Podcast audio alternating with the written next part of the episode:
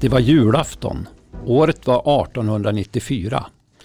Den här lilla staden låg inbäddad i en halv meter snö och temperaturen låg på minus sju grader.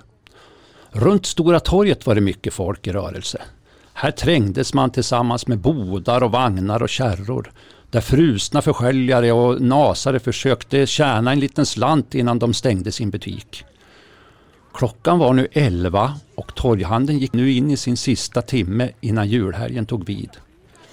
En del människor nästan småsprang när de irrade runt bland stånden och hälsade stressat God Jul till vänner och bekanta. Uppmuntrande rop hördes att nu var det sista chansen att köpa lax från Norge eller nyfångad sik från Lockne och kött från både nöt och gris. En kvinna som sålde nytillverkade näverkorgar fyllde på med pipig hög röst. Men hon följdes snabbt upp av utrop från andra som lockade med kvastar, tyg och tyll från Sundsvall och varma fårfällar. Mitt i alla ljud och trängsel doftade ljuvligt av både hö och kaffe. Men Margareta frös och hennes minsta dotter Therese hade börjat gnälla högljutt för hon ville gå in. Gå in ja, men vart? Plötsligt kände Margareta en stark hand som kramade om hennes överarm. Du ska nog följa med mig du. Ropa på dina barn.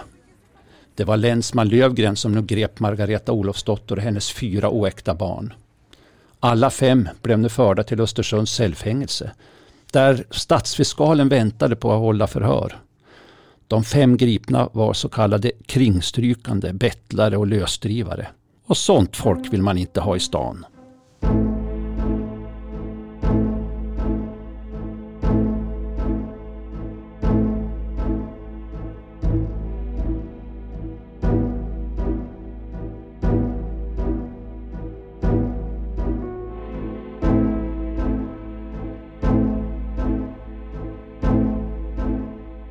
Ja men hej och välkomna tillbaka till Arkivpodden i vår serie Dokumenten berättar. Jag heter Martin Ahlström och vi sänder idag ifrån Arkivvägen 1 på Riksarkivet i Östersund. Och idag så ska vi prata om lösdrivare tillsammans med Jim Hedlund som så vackert läste upp introt här. Hej Jim! Hej! Hej hej! Ja, Jim han är pedagog på Riksarkivet här i Östersund. Då. Välkommen mm. tillbaka till podden. Ja, tack, tack så mycket. Kul att se dig. Ja, detsamma. Um, I introt här som vi hörde så mm. får man en ganska dramatisk bild av ett ingripande mot en så kallad lösdrivare. En kvinna med fyra barn. Mm. Så, ja, jo det här det stämmer ju och, och det var nog inte en sån ovanlig händelse under den här tiden faktiskt. Nej, nej. Och för er som inte vet vad en lösdrivare är så är det ju namnet på de som eh, gick omkring som inte hade några, några jobb och drog omkring på vägarna. De kunde tigga pengar. Och de går under ganska många olika namn. Här, lösdrivare, strykare, bettlare har jag lärt mig idag. Ja, ja. ja.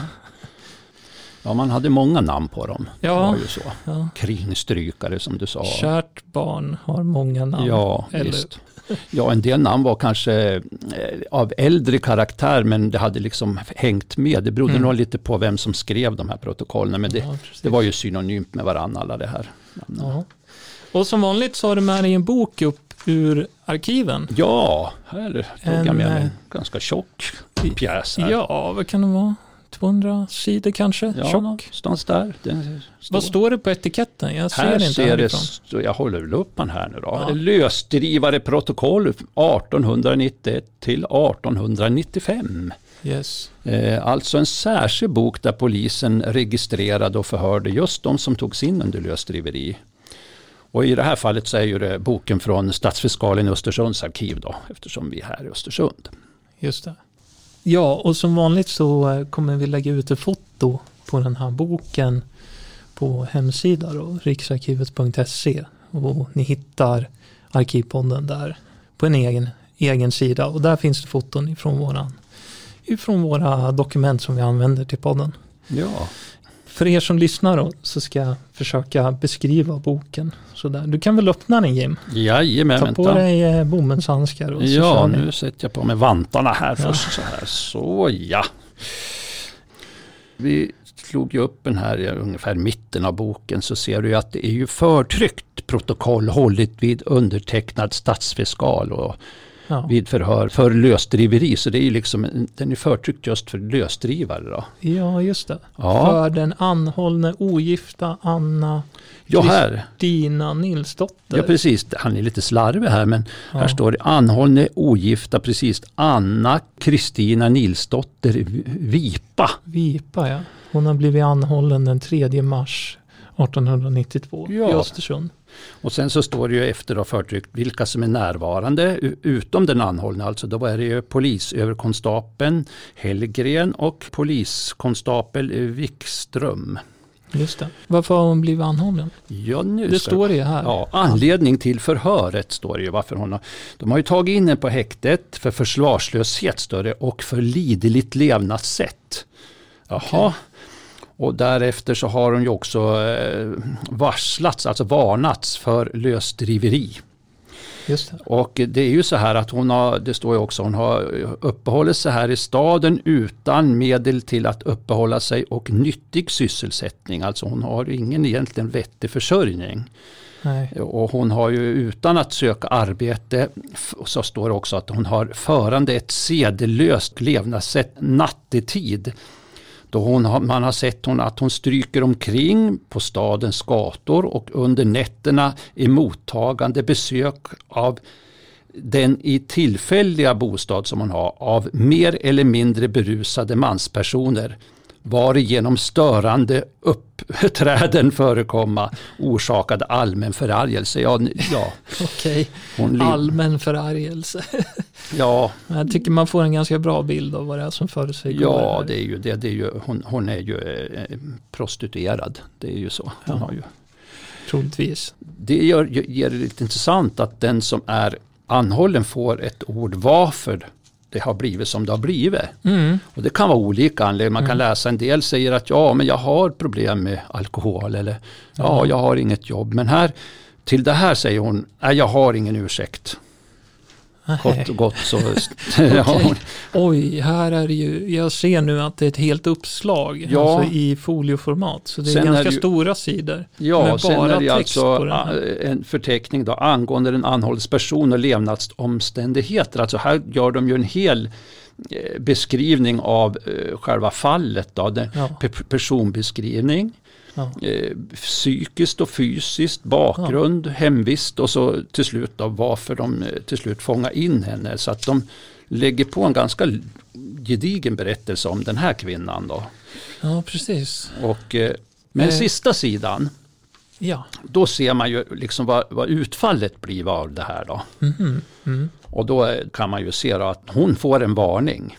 Okej. En stark varning. Alltså nästa gång de tar henne då, då, då, då blir det hårdare tag. Då. Vad, vilka typer av straff skulle det kunna bli då?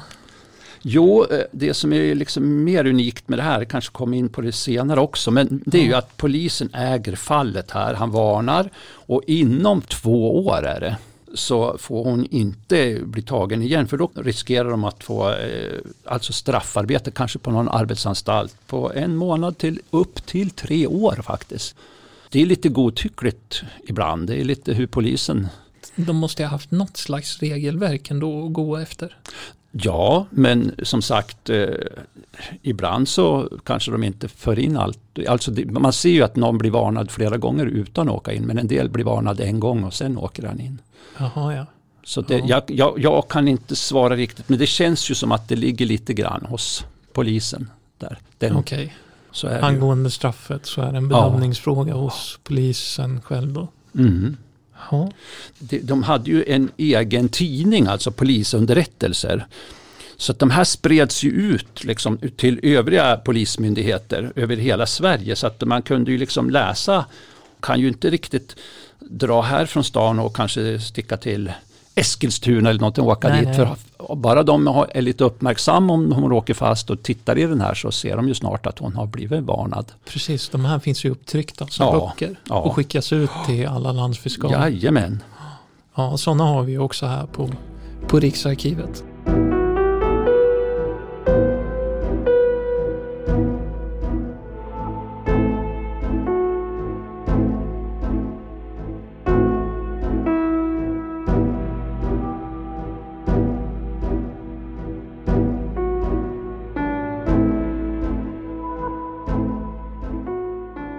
Vad gick polisen efter för lag för att kunna göra sådana här gripanden?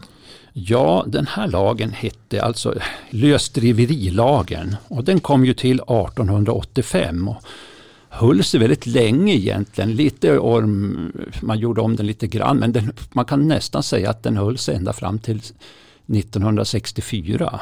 Mm. Och eh, enkelt förklarat så är det ju ett försök att komma åt problemet med den kraftigt ökande lösa befolkningen som man beskrev det på den här tiden. Då. Okej. Vad menas med den lösa befolkningen? Jo, ja bra. Eh, Under 1800-talet då ge- genomgick ju vårt land jättestora förändringar.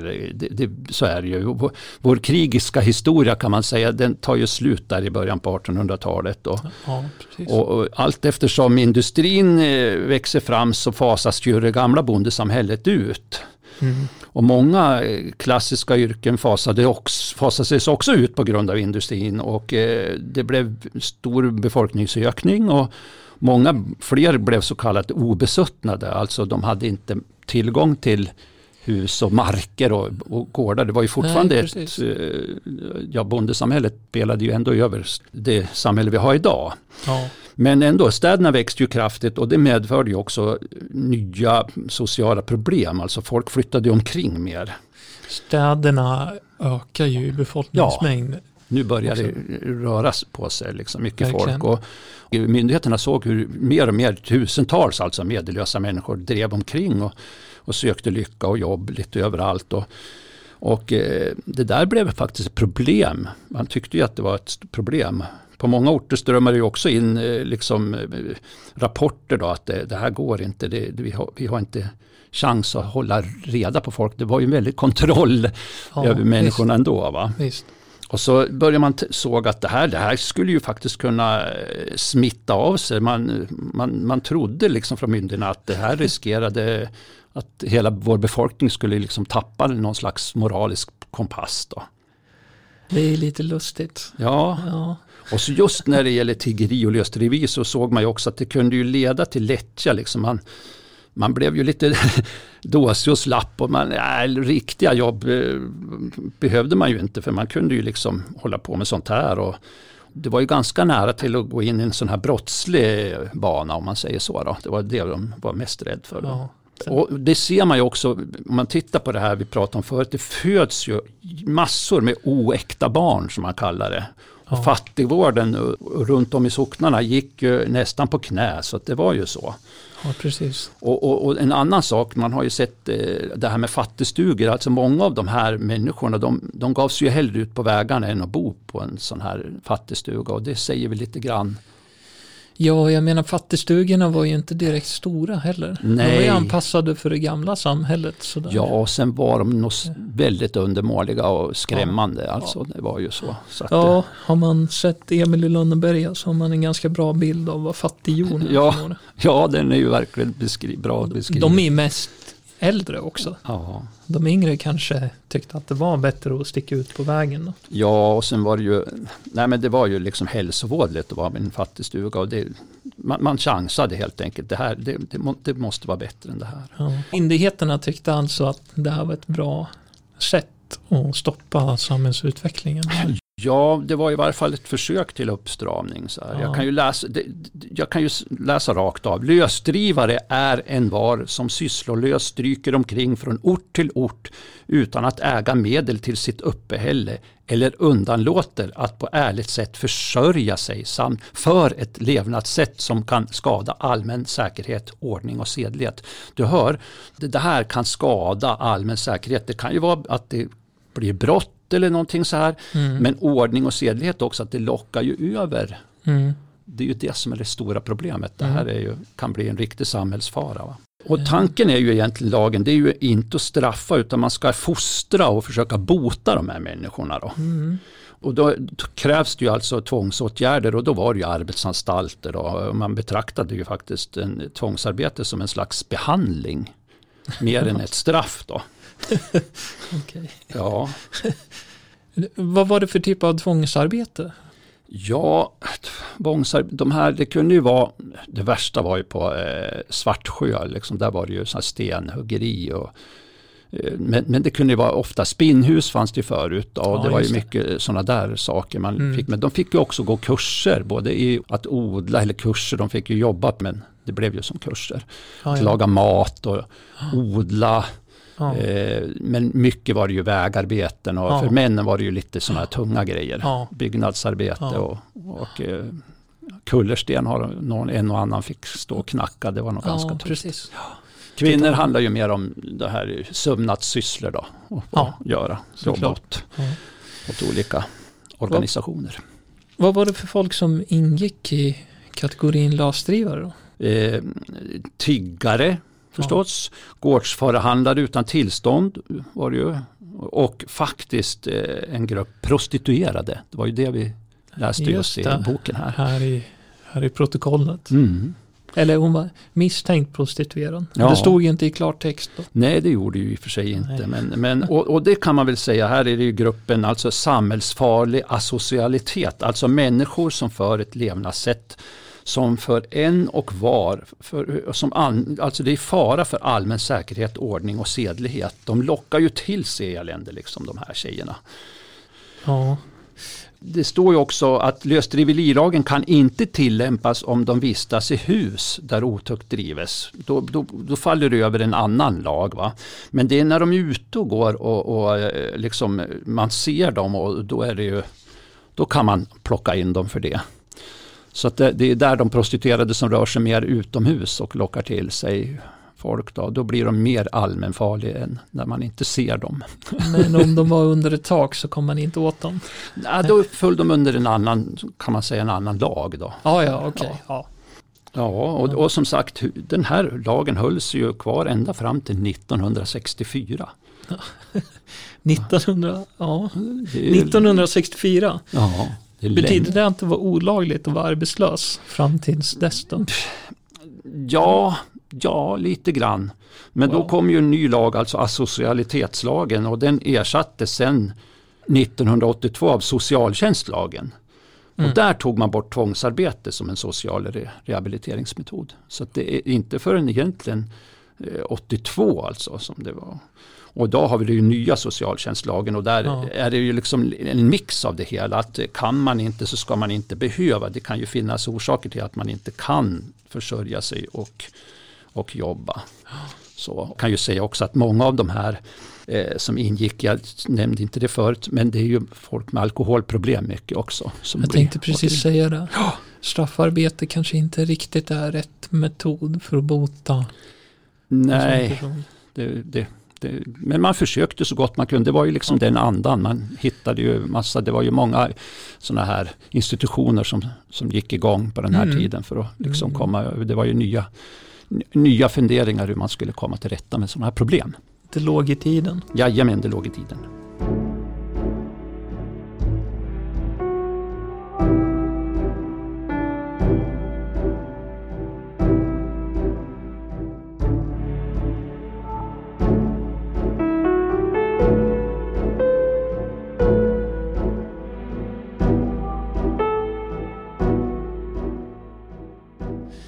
Men det har ju alltid funnits människor som har vandrat omkring i Sverige och i Europa för den delen. Av Mm. olika saker. Eller av olika orsaker. Eh, de har ju gjort allt från att söka jobb till att bara vara ute och äventyra och se landet. Liksom. Ja. Det hör ju kanske till människan att röra på sig. Mm. Eh, men vad var det för människor som valde att bli lösdrivare då? Finns det några typiska exempel? Eh, Ja. gemensamma drag? Fattigdom borde ha varit ett sånt. Ja, ja, fattigdomen är ju den absoluta största orsaken, så är det ju. Ja, Det är alltså människor utan vare sig jord, bostad eller fast arbete. De Ja. såg nog säkert inget annat var än att ge sig ut och försöka ändra på livets lott. nej. Och som vi sa förut, för många var fattighus inga alternativ. Där, där förhållandena där var ju hårda och förnedrande. Och, Jo. men det fanns ju också folk som drabbas av, alltså det är olycka i livet. Alltså man har märkt både fysisk skada eller kanske psykisk sjukdom och så. Ja. Och, och eh, halta och lytta, ja du vet. Nej men det var, ju, det var ju ett tufft klimat för de som hade det problem. Och det var, så allt var ju inte bättre förr i världen alltså. Nej. nej, nej. Och, och, och som jag sa också, alkoholmissbruk, det var ju vanligt bland lösdrivarna. Det ser man ju inte minst i de här lösdrivarprotokollerna. Och eh, människor med missbruk hade ju ofta svårt att få behålla en tjänst en längre tid. Och det, Mm. det fanns ju, där det fanns fylla fanns ju även risken för konflikter och struligheter. Och, och det uppstod ju också ibland, så det var nog Ja, ja. var det väl bara att ge sig iväg då. ja Så är det. såklart. Ja. Sen har vi ju liksom sagt eh, den här kategorin som du nämnde, de är egensinnade människorna, de som sökte som sagt äventyr, såna här, ja. De oroliga själarna som man säger, vagabonder. Ja.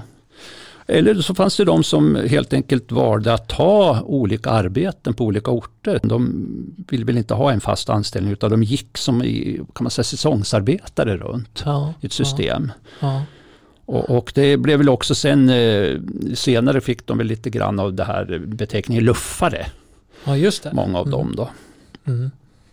Men man kan väl säga gemensamt för alla dessa de här, det är ju ändå att de levde ju på hoppet om ett nytt och bättre liv. Det är ju, så måste det ju vara. Det kanske, man såg väl kanske att det fanns något bättre bakom vägkröken där framme någonstans. Mm.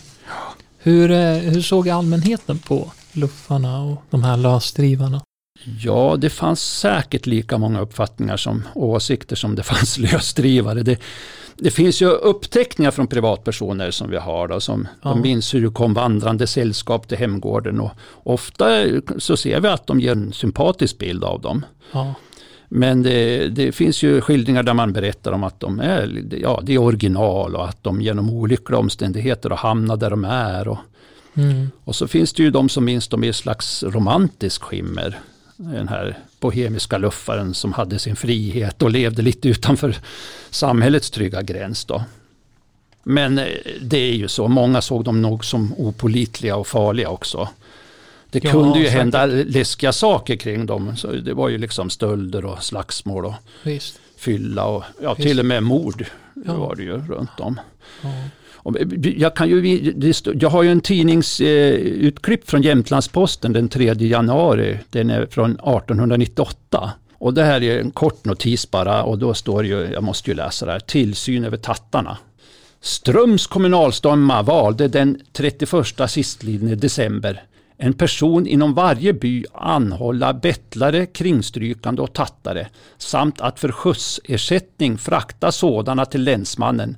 Samma personer skulle jämväl hålla tillsyn över sådana tvivelaktiga existenser. Så att det var ju fint.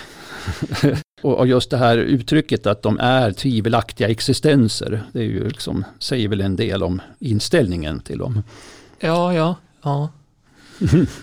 Ehm, men ehm, lösdrivare, då Mm. har vi nästan allihopa någonstans i vår släkt längre tillbaka om man tittar på ens anfäder och sådär, om man släktforskar. Jajamän, Eh, då är ju det här ett jättebra material eh, absolut. att titta på.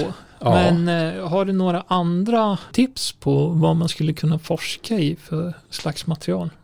Ja, jag kan ju börja med det som vi har här då. Nu Ja, har vi ju den här lösdriveri och det är ju gå in och, och se på eh, det- om det är din egen regions landsfiskalers eller stadsfiskalers arkiv då. Mm. Och, och det kan ju även heta polisarkiv, det är ju lite olika vad det heter då. Jo, det beror ju på vilken tid det är. Ja, och där kan man hitta alltså sådana här lösdrivarprotokoll. Ofta så står det som i, i egen, eh, de har som ett eget, vad, vad kallar vi det, en egen box, en egen En egen serie. Ja, och, och, och de får man ju jättemycket information som du såg här. Och sen visst. så har du ju den här tidningen jag nämnde också, polisunderrättelse, alltså de här årsskrifterna. Ja, just det. Och, och då är det ju rapporter från samtliga länsstyrelser, kronofogdar och landsfiskaler och stadsfiskaler. Då. Men då gäller det att, man, att personen i fråga har blivit inskriven i den där boken. Då. Jajamän, eh, jag kommer till det. Du har ju, jag tänkte jag är inte klar med inom Nej, nej. det här. Utan jag tänkte, du har ju också fång, då, många fångvårdsanstalter och polisar, eller fängelsearkiv. Då har du ju fångrullorna. Mm. Och där har ju vi sett i fångrullorna, då står det ju alltså att de har tagit in dem och vart de Ja. har blivit placerade och så. Då. Där kan man också se vad de har på sig. Ja. Alltså hur de klär sig. Hur de klär sig Och- och utseende där också då och, och så. Vilka längd, ansikte Mm. och, och Och lyten. all, Och, allmänna tillgångar som Precis. de hade på sin person vid arresteringstillfället. ja, och så står det ofta vilken ort de, de blir, eh, man blir placerad på eller vart man blir skickad Ja. till. Då. Ja, Men, men sen har du vår gamla trotjänare, liksom utan, det är ju kyrkoböckerna. precis. Där har du ju liksom familjerna, födelseorter, yrkestitlar. Det står ju barn, giftermål och födelse och, och död som jag sa. Sa jag det? Ja. Ja, Men här ofta anges ju också att eh, det kan ju stå lösdrivare under titel där. Och med de här arkiven kommer du väldigt långt. Mm. Så att det, det är ju liksom ingångar mellan varandra. Det är ju liksom en, en kedja av arkiv som du, du får Mm. mycket information i. Då. Mm. Det som är struligt ändå är ju att ofta är de ju som obefintliga, de som vandrar riktigt mycket. Ja, just det. Man får jobba lite grann och söka för de, Ja. plötsligt är de borta och så.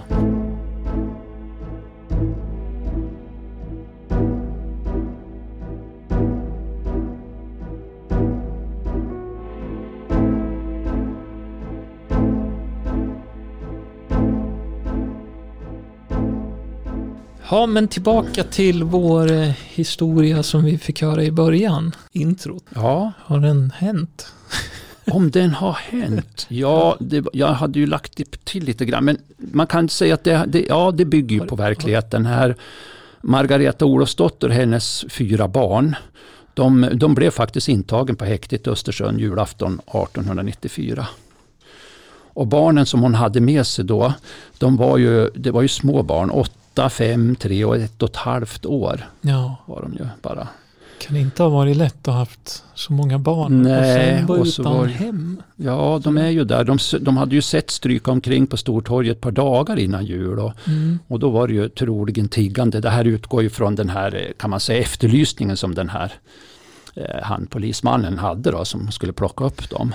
Ja, ja. Så här. Och, och på självaste julafton då fick han syn på dem igen, så han Ja. grep in dem då. Och då blev de införpassad för lösdriveri och eh, förhörd av länsman Lövgren som det står då. Mm. Eh, Men senare efter häktet så, eh, så fick de en varning och så där har du ju den här beskrivningen av Margaretas utseende också. Hon kan ju läsa det. Hon hade gråblå ögon, rak näsa och brunt hår.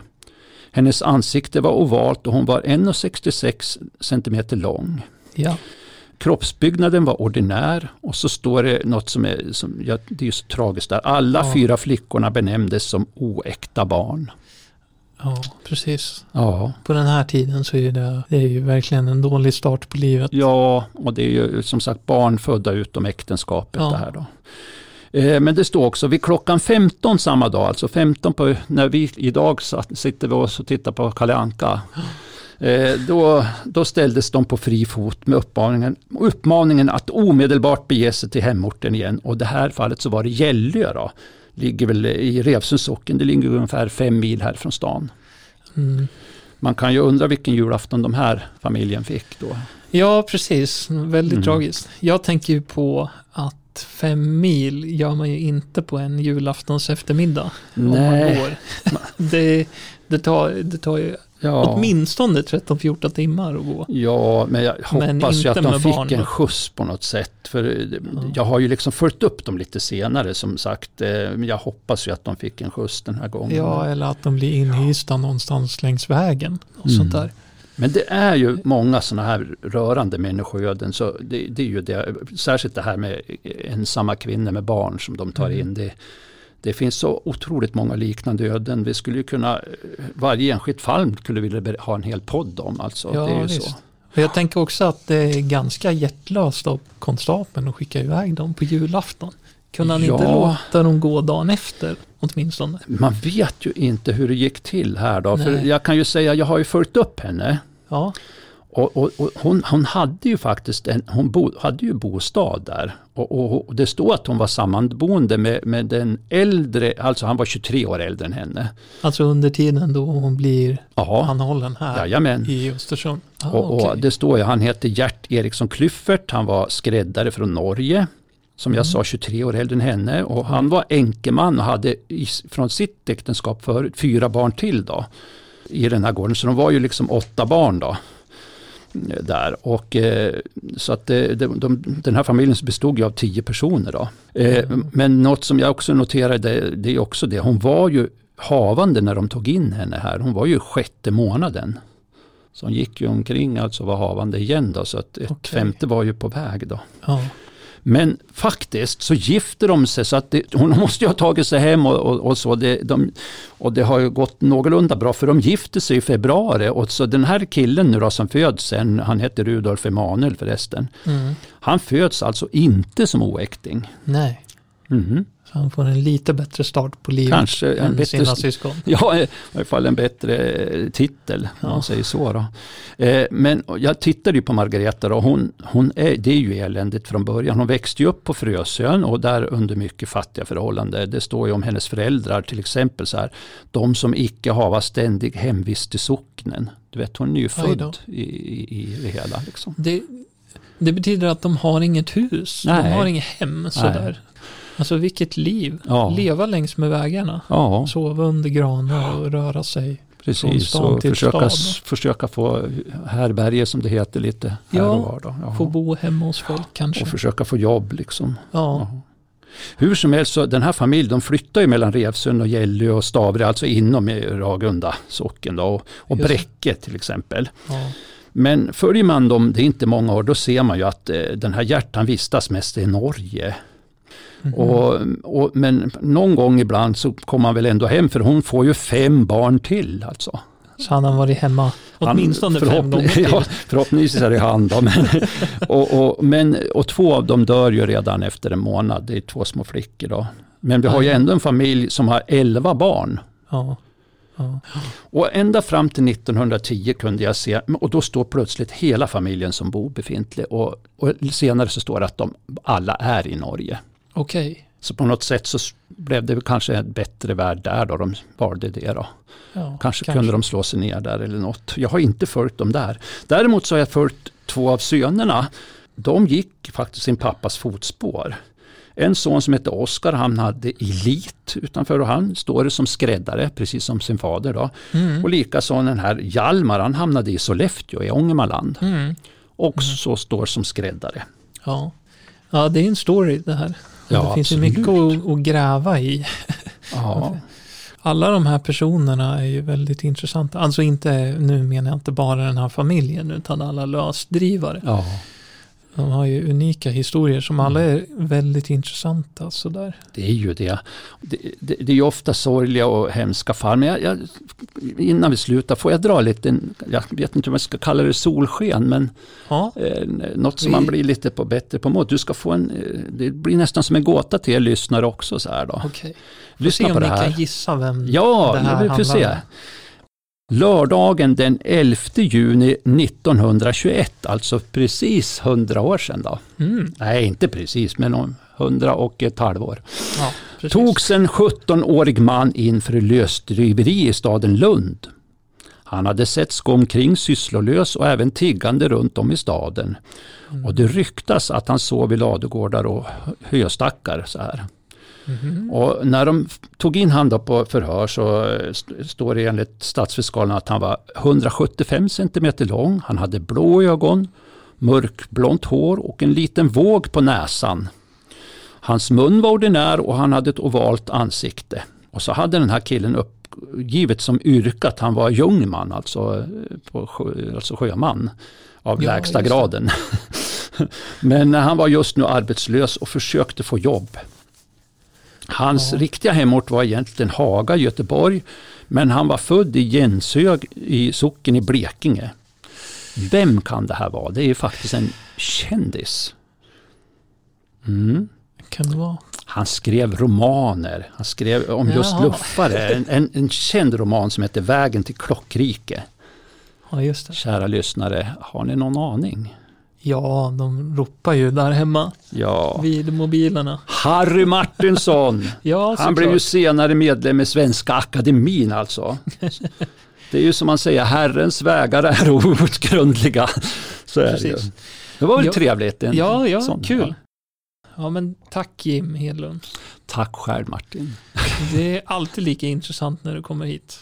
arkiven är fulla av intressanta ämnen. Ja, men så är det ju. Och här, här ser vi ju en sak som att det finns hur mycket som helst om folk som inte ägde någonting. Egentligen. nej. Här finns det hur mycket information som helst. Bra mycket mer än vad det finns om en vanlig bonde Ja, i en kyrkolängd till exempel. Och det är ju verkligen folk från, från samhällets utkant. Liksom. Ja, Så visst. det är ju, Så eh, ja, om ni är intresserade, mm, dyk ner i källorna.